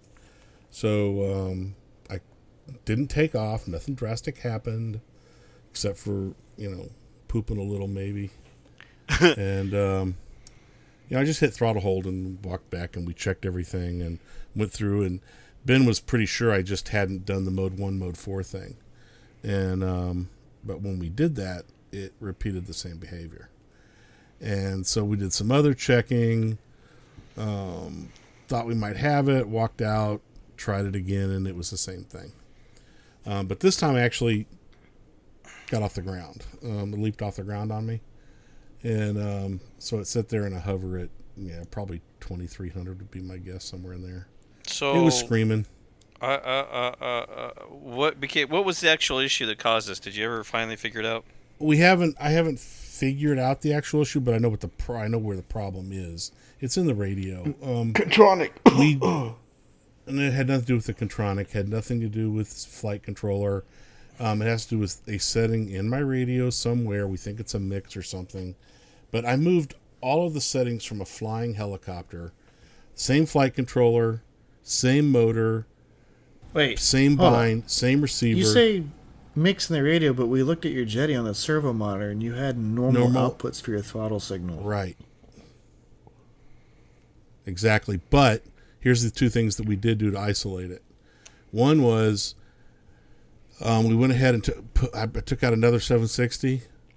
Ben bound it to his 32MZ and um, didn't have the problem. So then I took the next morning, Sunday or Saturday, um, spent quite a bit of time. I did exactly the same thing. I set up a whole new model, just bound it or you know, set up the throttle channel, and it worked normally. So same radio, same receiver, same fly bar, everything was the same, except I bound it to a different model in the radio. Um, it was a complete new setup, and it worked normally. So I've got something in that setup and that that I was Model bound memory. to in the model memory. Something is weird. Um, so I started building a new model. Um, it's it's a couple of nights work to do that on the Jeti with all the conditions and everything. So it's I haven't messed with it anymore since we got back. Um, but I will finish it up here shortly. But it's something that I looked and looked and looked for hours what you know, looking for something stupid. I couldn't find anything, and I know I say mix. Pr- who knows what it is? Um, because I haven't found it yet. I plan to look for it though, but I am going to just set up a whole new clean model. Um, save that clean model for future use instead of moving from model to model. You know, just copying one model over and changing Yeah. what was not necessary. I was just, um, I picked something up someplace because it's definitely, definitely, Your Jeti trick. Your, your Jeti picked up some COVID. yeah, or something. But it's definitely in the radio. It didn't do it. It doesn't do it on a new model. It doesn't do it on a model with a different radio and a different fly barless. It works fine. It has nothing to do with the speed controller. Speed controller works perfectly fine. No, Cliff's just trying to Um, start drama because that's his that's his forte in life. No, it's just um, yeah, I wasn't expecting it, and I and I should have checked it closer before I put blades on it and set it down. I don't understand how RCHO keeps on getting new members. They got a brand new member that came out with his camper flying Daniel and his and actually brought his wife out too. Uh, I think her name was Corey, I believe. Um, they actually put her on the buddy box. Um, I'll tell you how they do it. how do they do it? It's the same way that Fredericksburg is finding ways to scare everyone else off. fun. yeah, It's very simple. Make it fun. Have good people around. And uh, unfortunately, Fredericksburg is eh, not so much the that anymore. Yeah, pretty much. All the I mean, there's a handful of people there that are still fun. And meanwhile, it's a bunch of pattern guys just like to make lots of noise now. I'm not even. Bunch of Well. douchebaggery. Yeah.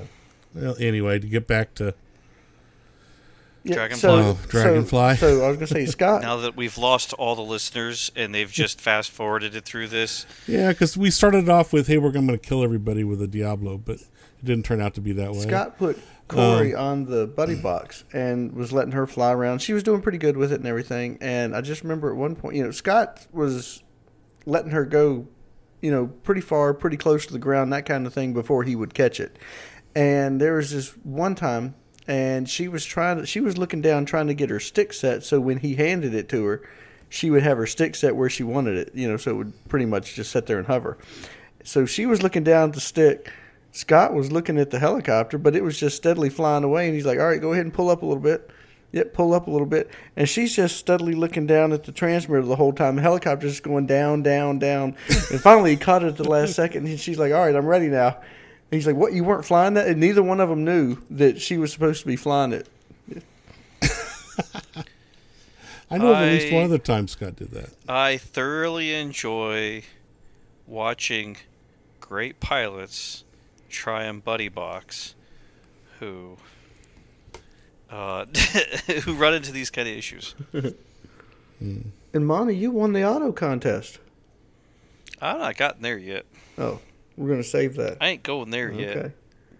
Yeah, unless it's the, you know, because uh, uh, uh, I got the Protos over to Rich, but um, he's found a new he's found a new thing at the field. He's become like uh, Scott Cliff, where uh, his new thing is to wrench on his helicopters during the fun fly. Kills me. Oh no, no, no, Yep. no, Yeah. no. Yeah. Yeah, every fun I- fly I I've seen you at the last year and a half, you spent all the time wrenching. He's not wrong. No. Yeah. What did I wrench on at Hell Extravaganza? Oh, I oh I'm sorry. I fixed the frickin' Protos's CG, and that was it. That was the only thing I touched. Anyhow, Oh, no, yeah, wrenching. Spend all your time wrenching. so I'm gonna keep on going. I going. did spend a lot of Um, time wrenching this time. Spring Fling, Spring Fling was wrenching. Spring Fling 2021 was wrenching. Mowdown 2021 was wrenching. I wasn't wrenching on my stuff. Spring Fling 2022 was wrenching. You're full of shit. I wasn't wrenching on my stuff. You, You say that so often that almost every episode I say, "No, duh, my eyes are brown. I'm full of it up to my eyes." Oh, whatever. it's not usually my stuff. any excuse Wrenching. is better than none. He's like the fun fly Ian Joel wrenching. Oh, fuck you. and all your damn brown eyes. You got any uh, tech tips, Fucking Rich? A, man. Yeah, I'll give you a tech tip. and I know what to do with them. Just a tip. Just the tip, baby. So Dragonfly was I had a great time. I think I think everybody there had a too. fantastic time. It was it you know John was John Titus with the CD. They put on a really good event. Um, they had you know light towers out there. I think everybody enjoyed all that. It was great. Um, late night flying. Everybody was having a good time with that. If John, if John or anyone who works there happens to get a hold of this podcast, I would give them the critical feedback of, please make the flying stations more visually obvious than the explanation given where you point in general directions towards the flight line. Hey, I've got one in that same vein. I'm well aware of what a 50-50 ref roll is. Yes, yes. Take that microphone away from that dude. Yeah. It's like my guy, the same 60 people that were here 3 hours ago are the same 60 people here right now. Uh, I, I get it, man. I know why you're doing it, but uh, for the love of God, at least turn the volume down. Those are PA speakers. No, that's always been a uh, that's always been a, a highlight of of uh, Rams Club is the uh, PA speakers that blow your ears out. But as as I would find out later in the day, uh, I was far enough away I couldn't hear them. Boy, what is it? So I flew I flew my flights. I flew my flights. I had two flights on my 520 and one flight on the Wraith. Steve Yoon went live uh, on Facebook while I was flying the Wraith, and I was out there doing some F3C style stuff, which I was enjoying. I, I do find I really enjoy flying my helicopters. All the other stuff, not so much. Just as I was finishing up flying, they're like, "We're gonna do an auto contest," and they were talking about it for a bit. But uh, the weekend previous, I had broken the single most expensive part of my Wraith, and I have a fresh set on there for my kit in the box of new landing gear. And uh, I'm a little gun shy on my landing gear right now. Well, You've got goblin syndrome. Yeah, I kind of do. I'm doing autos, but I'm still setting them down hard. I've I've got to do more autos. I just got to do more autos, and I'll get it clean.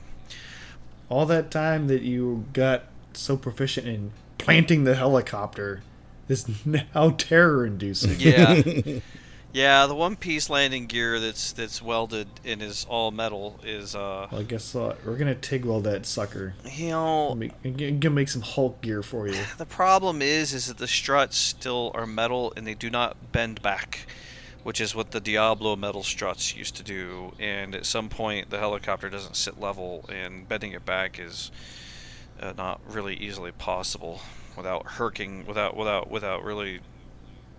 Yeah. On, on a Diablo, on once gear. it's Was once that? it's bent, it's it softens the metal enough that they just continue to Yeah. they bend all the time. Yeah. I guess Spectre gear then, huh? The helicopter is tall without landing gear. My my landing my, my helicopter with landing gear, and the landing gear only gives it like an inch above the ground between the frame and the ground, is as tall as your Spectre. The moment I put Spectre gear on the friggin' thing, I am now going to have a Skyjacker kit on my freaking heli. Yeah, boy. Four by four. But you man. might want to do an auto then Oh no, I'm not afraid to do autos. Just I was hesitant that, that that Saturday. day. Um, I did do autos on the Wraith, but yeah, I finished my flight and um, I boxed everything up, and they started the auto contest. Um, to which uh, DiPaolo, Cliff, and Lamont went out there and had their fun. But I would call their I would call their display. How would you say it, uh, DiPaolo? Well, I went out there. No, no, no. How? What was the word you would use for what I would say? Well, I went out there, and even I was like dishonorable display. Yeah, dishonorable. channeling my my. Lamont This is a and Cliff, I did my- not spend this much time in autos with you to freaking be that far away. It was, it was only like 14 inches. 14 inches! Oh my god. Yeah, I don't know. I was a little bit upset because when Robert pointed out, like, you know how much time we spent with these two? I'm like, oh. Okay, yeah. Now I'm angry. God damn it! Jeez. Now, now, now I'm mad. I'm mad now. That's all it takes. At first, I was just like, yeah, well, they're having fun. And then Robert goes and points out that, and I'm like, oh, Well, so flared it, so it, it wasn't so uh, I have lots of excuses here. I didn't plan to do it to start with, and uh, Lamont wanted to, but he didn't have a helicopter. he didn't have a battery charge, so he took my helicopter. I didn't plan to do it either. So Lamont took my helicopter and had his transmitter, and then by the time everything was there, I flew my helicopter with his transmitter.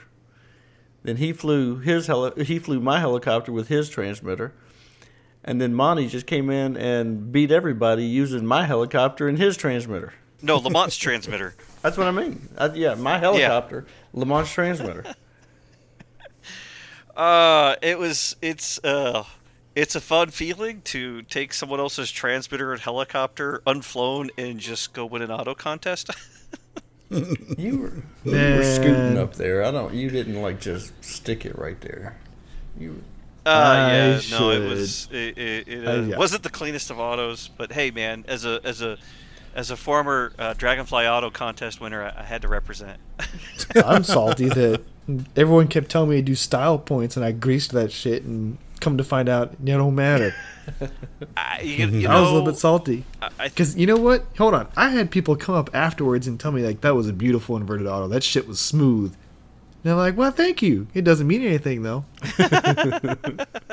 Because the thing is, like, all right. So, personal grievance, take 10 seconds.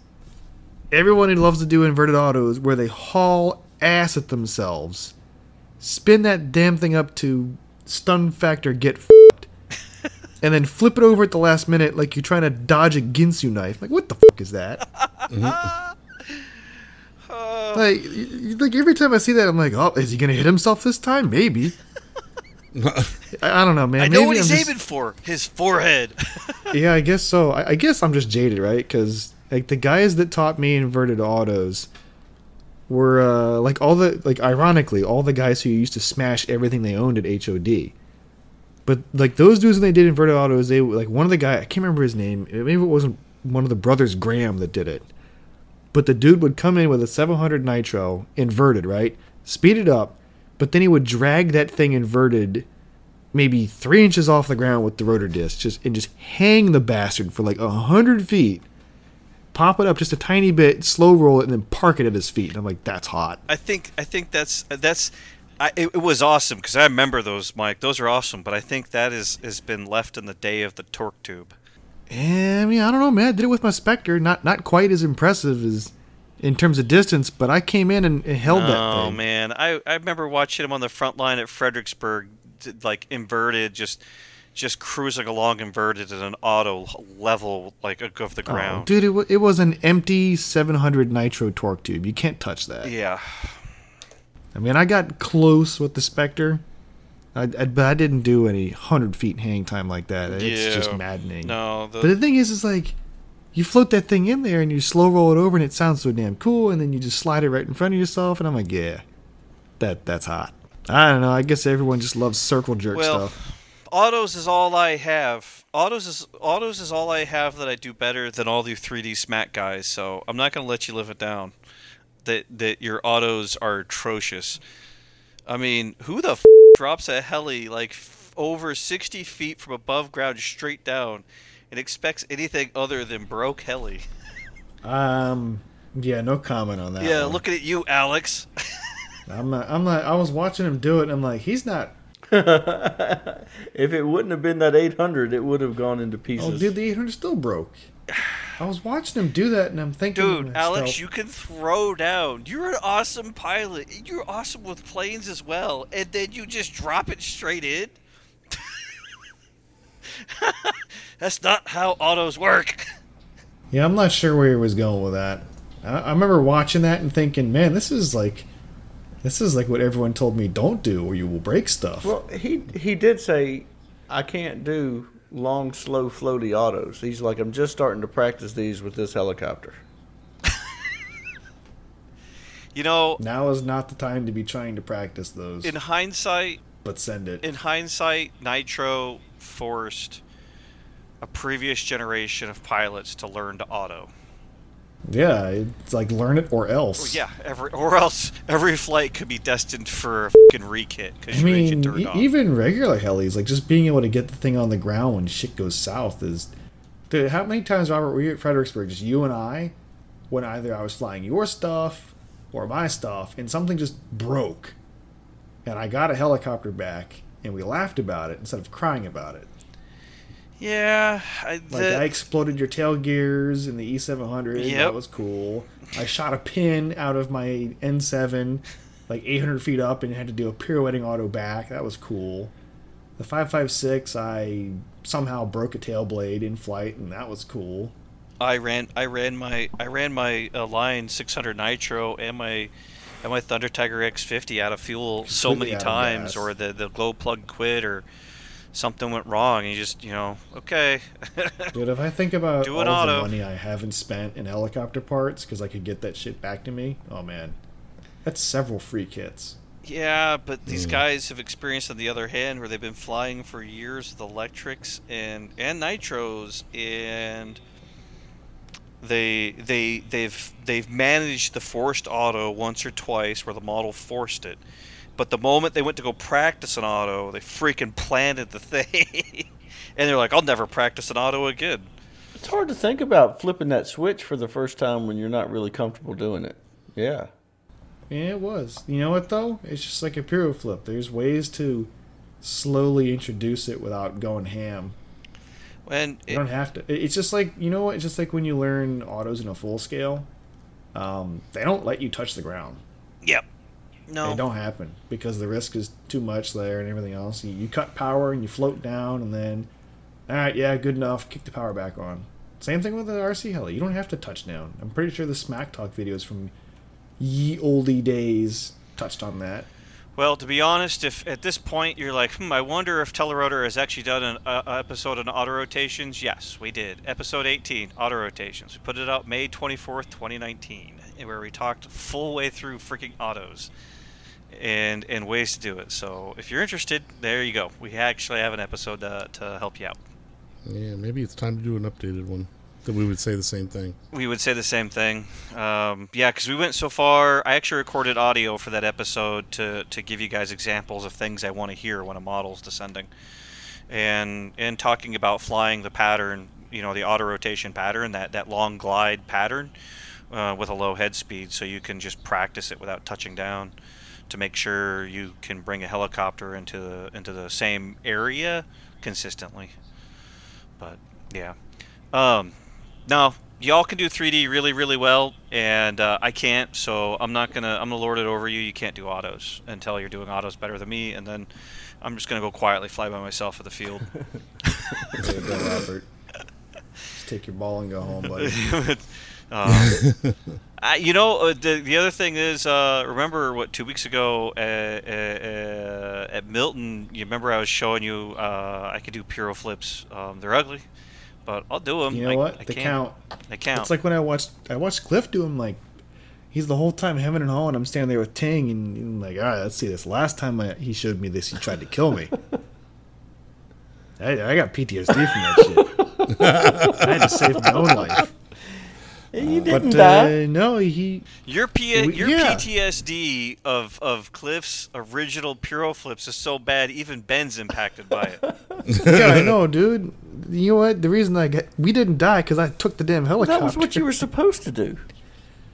Yeah, but you're not supposed to get that crazy. You Holy wanted damn! you wanted to do Puro flips like thirty feet off the deck and within like twenty feet of us. I'm old. I can't see it very good if it's very far away. I mean, that's a valid excuse. Let's be honest. I, I tell people when they try to hover a plane the first time, like you got to get closer. You can't see it. it's gonna be harder. I had to learn that myself. Yeah, Um, but no, he went and did it, and I was like, yeah, those don't actually look that bad. they count. yeah, that counts. That definitely counted. They count.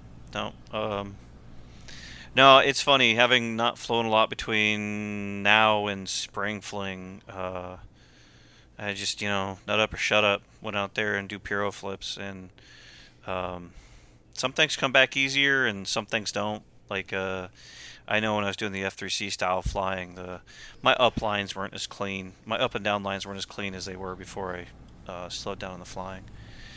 So Some things like just nut up, shut up, do it, and other things are like, hey, that's not like I remembered. I'm not doing well. Like, okay. but no, it was uh, it was pretty fun to. Uh, I, you know, I don't want to beat up on their auto contest because I think that would be wrong. Um, I've had auto contests with much more stringent rules, and it's not as fun. And they had more fun, so more of those. I was like, guys were having fun. It was it was fun. And those of us that were watching were having fun. You so. know what? I'm a, I'm always a fan. yeah, I'm, more. I'm of a fan of the uh, throw the blade holder out there. Whoever gets closest to the nose wins. Yeah, It's always a good time. I won me a set of blades. And then there's the Mm. time we do that, and I find a way to destroy Travis's blade holder with my blades. That was a good time. Yeah, no. Um, Whoops. Have to do it for fun. We have to figure out some way. You know, I'd love to see recommendations for people on how to make an auto contest fun and not put a lot of rules to it. And for those who want to make a contest horrible, like uh, Raja, um, y'all need to take your ball and go somewhere else. Damn. Then the sliding auto contest is pretty fun too. Yeah. I don't know. Ask Brandon Cooper about that. Well, there was some. Yeah, that was some good shit. He didn't even make it to the contest. Well, I was gonna say, what's he didn't even make it there. uh, He was the best crash of the day, and it wasn't even in the contest. yeah, he he he com- he was practicing right up till the last minute when he wasn't anymore, and he wasn't in the contest. And nobody offered to let them use his helicopter. It's because we saw him practicing. Yeah, to be clear, I actually walked up to Cliff like, Cliff, can I use, could I could I use your helicopter? And he's like, yeah. he's like, you have to ask Lamont. It's his transmitter. like what?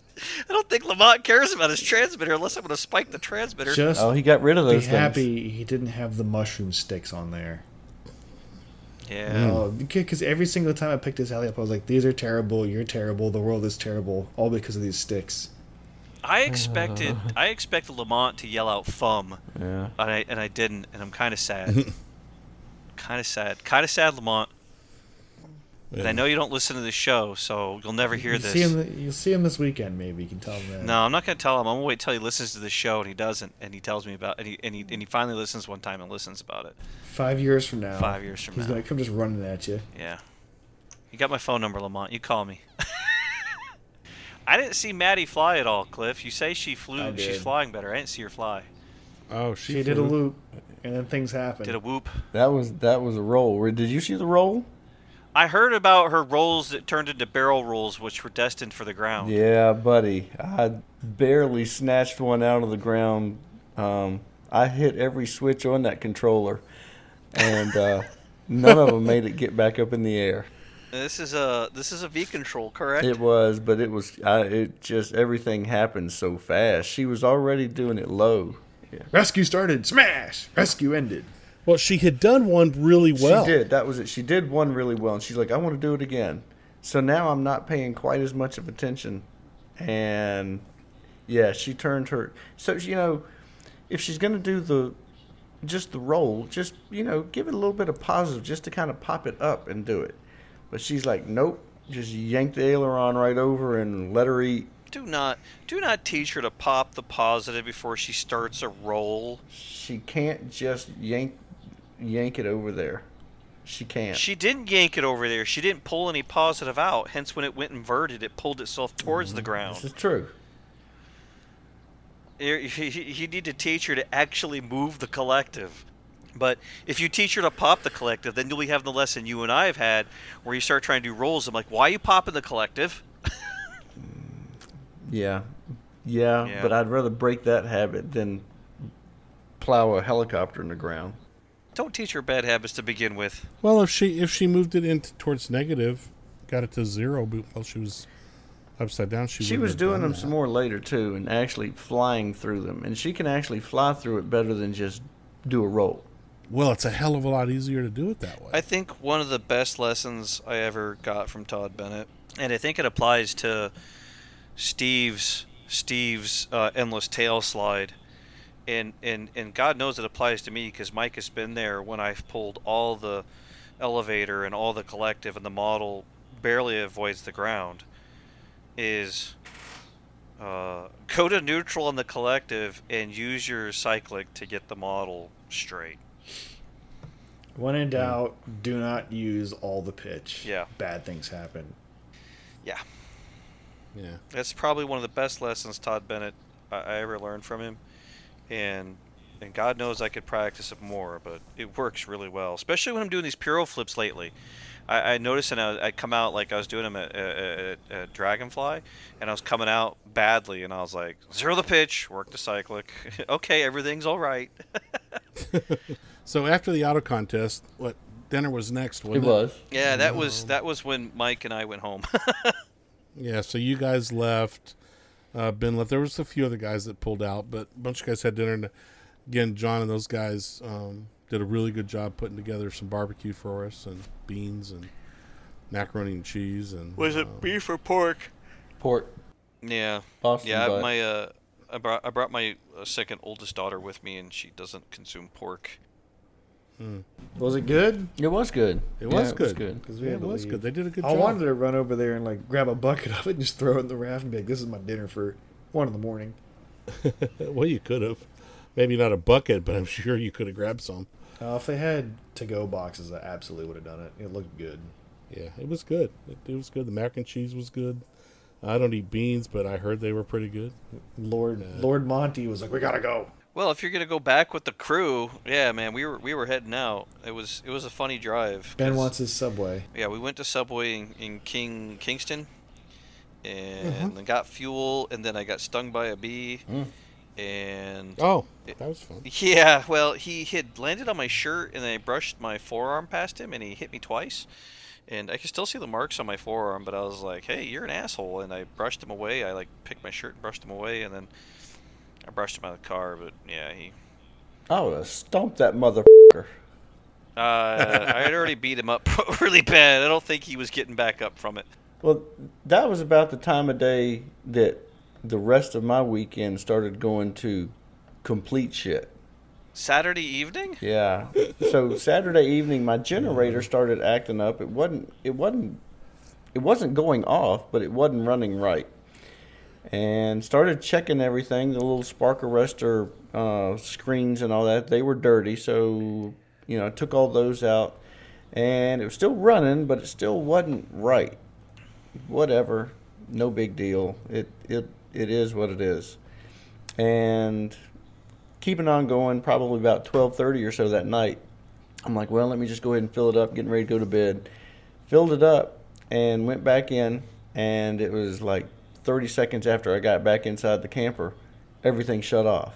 I'm like, "Oh, this is bad" because it was hot. I mean, it was really really hot and really humid. So I'm like, "This is bad. It bad." was really hot. Um, futzed around with the generator for a while. Couldn't really make it happy. Wouldn't make it keep going. I'm like, you know what? I'm done. I'm packing up, going home. Done. I'm done. And everybody's like, no, no, you know, here you can. You know, we, we were we were making arrangements. Stuff was going to happen. Everybody was going to still have a place to stay with air conditioning and all that kind of stuff. And uh, I'm like, you know what? I'll just I'll give it a few minutes. Let it try to, I don't know, cool down. I don't know, whatever, and see what happens. It so all that happened. We went ahead and started it back up, and it was running really bad, but it was running, and it actually ran all night. So I was happy enough with that.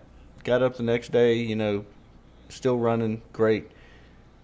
Shut everything off, packed everything up, started heading home, and that's when even more fun happened. The I, I'm not a mechanic, and I don't know much about mechanicking, but Can't- the the the turbo tube popped off in the truck, and uh, So, I'm like, all right, so like the one that comes off the turbo and goes to your intake. sounds yeah, like. that's it, that's the one. Would So that be the cold? That would be cold side, correct, Mike? Yep, cold side. I don't, Yeah. I do not know. The pressure side. Yep. So I didn't have a clamp. Um, I'm like, well, maybe some zip ties will hold it. And I put those on, started it up. Yep, nope, that didn't work. So Blow it right. Uh, yeah, it's like 40 plus pounds. It's a lot. I got down the road just a little bit, and I found some uh, some some old dude in a pickup truck, and he had some wire. So I got that out there, and you know, wrapped it around there, and squeezed it down with pliers and all that kind of stuff. I'm like, all right, I, it should should go ahead and hold now. So it did. And I'm like, all right, I think we'll have it fixed at least till I can get a clamp. And then the we had gone, I don't know, a minute, maybe two minutes down the road from there. And the warning came on the truck said, you know, keep driving. You need to clean the DEF. I'm like, well, I plan to keep driving. So kept driving for about another 30 seconds, and the whole truck just went into like super bad limp mode. It was doing like five miles an hour. I'm like, this is bad. So we pull over, and we were on the side of I 74 for five hours. The uh, they called the service tech guy. He came out. Um, this this was not the brightest bulb in the box here. He was actually that special kind of special. Um, at the end of So the what? whole You found a relative? Ah, it was bad, man. It was, it was just bad. At the end of it, you know, he he's done a couple of things to it, and now the truck's not even running. I'm like, yeah, you really fixed this one there, buddy. And uh, he's like, well, we got a couple of choices on what we can do here. I'm like, all right. He's like, well, we can get it towed. Uh, uh, all right. What is the other choice? Well, I, I guess we could just leave it here. And that's when I looked at him and I told him, I'm like, you are that special kind of special, aren't you? So Did you tell him that? I did tell him that. we found Cliff's limits. I was, dude, five hours on the side of the road. Yeah, it was, it, it was bad. Um, anyhow, we went ahead and got it towed. They towed it to the Chevy place, and uh, the the tow truck driver was great. He loaded the truck up. We got the camper unhooked. He pulled that back too, so all that was great. We're sitting at the Chevrolet place, and uh, of course, I've, I'm like, I'm still three and a half hours from home It's a Sunday. and it's Sunday. And uh, I talked to Scott, um, good buddy of mine, Scott Lounsbury. Uh, some of you guys, you guys all know him. And uh, I'm like, hey man, what are you doing? He's like, oh, nothing. What are you up to? I'm like, oh, I'm down here in North Carolina, stuck. He's like, uh, you need me to come get you? I'm like, uh, if you're serious, sure. He was he and he like left right then. I don't know if he was doing anything or not. Whatever. He dropped everything and headed down to North Carolina, and picked me and Madison up and the camper and drug us all back home. Uh, can't That's begin to thank him enough for awesome. that. But uh, in the meantime, I found an outlet at the Chevrolet place, and it actually wasn't too bad. So we're over there, and we got our little fan blowing. Uh, Jesus had left some chicken in the refrigerator that I didn't know about, and uh, so now I've got the fan out. I've got the table all set up and the chairs and everything right there at the at the Chevrolet place, and we're eating that chicken. Got the fan blowing. I got the beers out. We're drinking beer. I know they see me because I'm on a camera and they're watching everything right there. And uh, we hung out there until Scott got there, which was about seven. And then I got home about eleven o'clock that night. And uh, well past your bedtime. it was yeah, yeah. It was it was a long, long day. It was bad, but uh, Sorry you went through that, man, but I will tell you this. I got home before you did. I left later. I have no doubt you, You, did. give me all that shit you want about me taking all fucking day. I, I, I was sitting there thinking, like, how many drive-throughs did you go through, uh, Cliff? yeah, how many McDonald's ladies were helping you out? Dan there? Dan Murnane passed us, and uh, you know I was I was doing something under the hood, and uh, Madison said, "Oh, Dan texted." I'm like, "Well, what did he say?" He's like, "You guys doing okay?" I'm like, "Yeah." Tell him yeah, because I always just park on the side of the interstate just to just cause I ain't got nothing else Just- to do. I just park here just like Andy. It's just cause. and uh, then I don't know. It wasn't too long after that. Tyson uh, came by, and Tyson actually stopped. He's like, "Yeah, I'm going down the road, and I see somebody in an RCHO shirt on the side of the road. it was Madison." so he stopped and he came back, and he's like, "You need anything?" I'm like, Yeah, "Well, I need some zip ties like, on my axles. do you know how to fix this thing?" He's like, "Nah, man." I'm like, "All right." He's like, "Well." I could drink a beer with you. I'm like, I got him. Let's drink a beer then. No, he went ahead and left though, and uh, he asked me. I said, He's like, you want me to stay? I'm like, no, there's nothing you can do here. But Madison was freaking out a little bit, you know, when everything was first happening, and seeing him, it calmed her down a good bit. So I know who would think it, right? See Tyson Hey. and you get calmed down. Ah, Tyson Tyson's pretty common. Uh huh. Yeah. And he's got a puppy He too. does. so- Yeah, it was Yeah. great to see Tyson. Yeah, it Uh, he he walked up and he like got right next to me, and I turned and run right into him, and he's like, he's he's acting all hard. I just give him a hug, like, hey man, it's great to see you. So the Chevy people get back to you? Yeah, dude. So they they said, basically, in a nutshell, the whole DEF system in the whole truck got shitted to bed, and they are going to charge me four thousand dollars to put it back in. So I started thinking. I talked to him a little bit. I said, "Well, how much warranty do I get with that?" And they said, "Well, you get twelve months or twelve thousand miles, whichever comes first. I'm like, that's using GM parts by a GM tech at a GM dealer, and that's all the warranty I get? They're like, yeah. I said, uh Nice. So uh, Scott actually is. We're going to catch up with each other early, early Saturday morning. We're going back down there to pick it up on Saturday, haul it back up here to Ruckersville, and there's a guy that's going to upgrade it. I was gonna say www.google.com. How to delete? You can't use that word. You can say upgrade. You can't say delete. It's an upgrade. Yeah. Yeah. It wouldn't be so bad, but so many of those companies, man, when they designed the systems, they just slapped that shit in there because the government said do it or what else. it was. You saw? Do You see the guy recently got his jail sentence for uh for uh Oh, yeah. diesel diesel deleting. Yep.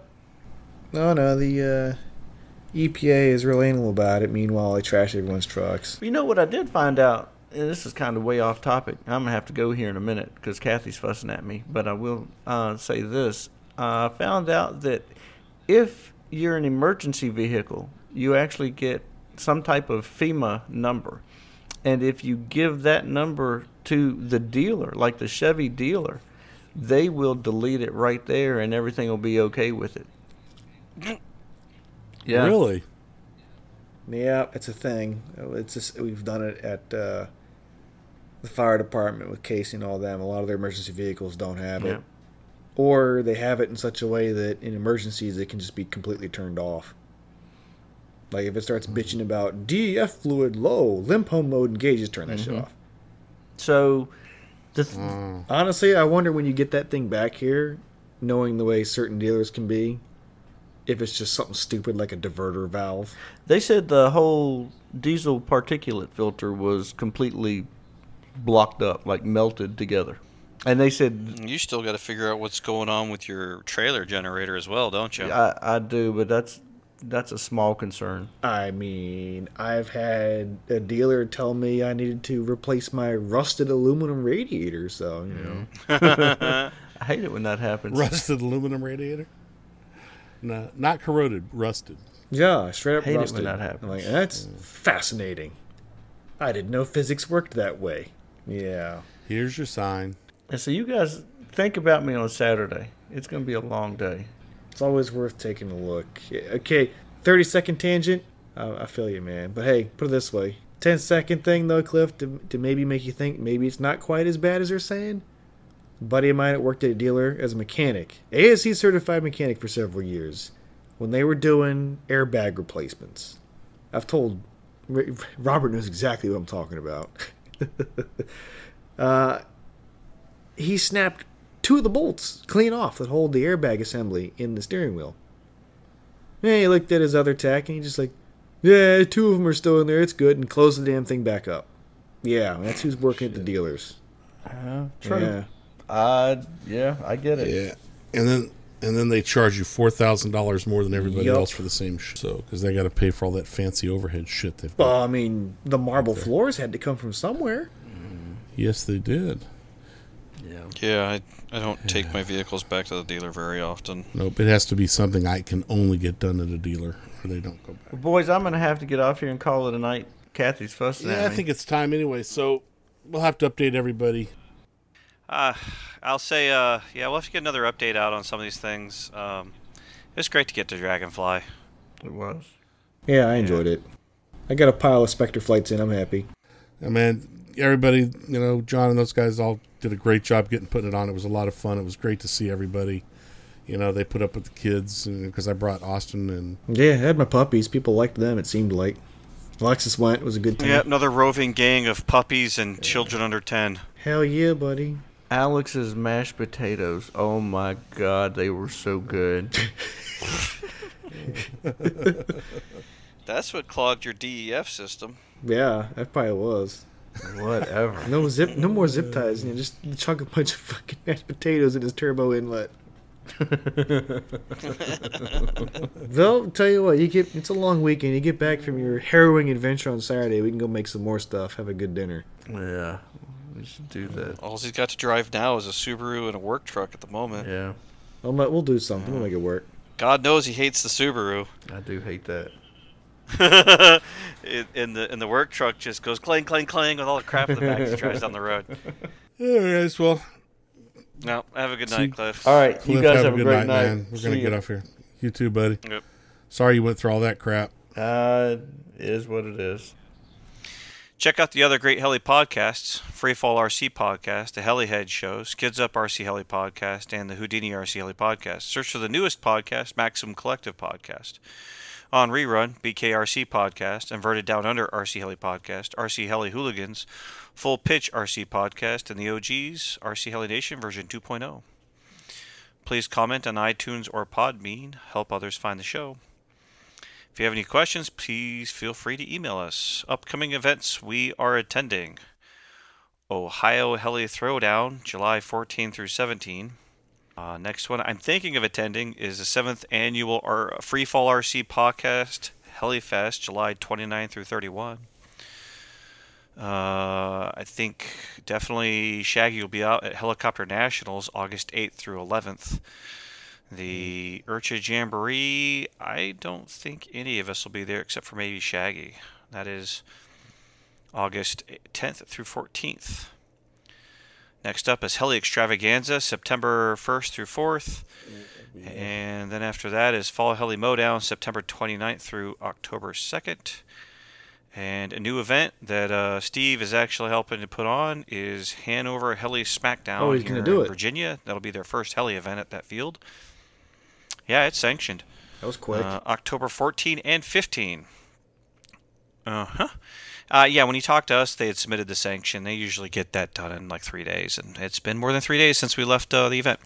And the last one here on the calendar that uh, Shaggy was buying airline tickets to tonight as we started the show is Southwest Heli Rodeo, November 11th through the 13th. Um, you can see the 2022 Heli calendar spreadsheet in Google Drive. Uh, scroll down your favorite podcast app and click the link for more details. Uh, the link is within our uh, show uh, details in your app. Uh, remember, we are in Discord if you'd like to chat with us or other Heli buddies in real time. Search Telerotor or find the invite on our Facebook page. Uh, last but not least, if you're interested in listening to some other episodes, specifically one that uh, many user or many listeners have listened to, uh, check out episode four, Flybarless Tuning, where we went through actually tuning a Flybarless controller. You might find that useful. Last but not least, I want to say thank you all listeners, and y'all have a great time. Hope to see you at the field. All right, guys, take it easy. Have a good night or day or middle of the day Have a great or commute. driving time. Good night, commute. Say good night, Mike. Is he already gone? no, I'm not gone. Good night, people. Cliff, you want to say goodbye? Or are you already out? Hey. Welcome to the bloopers for this episode. We recommend you listen to them in private as the audio is loud and the subject matter a bit sophomoric. Enjoy. All right, I will um, need a folder. I'll You're make right, you, you one. do. He'll make you one. Misspell everything. I don't misspell anything. Got 14 hours of dick space. I've got 860 hours and 54 minutes of dick space. I got 51 hours to find my dick space. Oh! All right, let's get gone with this thing. All right. Glad I could make you happy, Shaggy. Uh,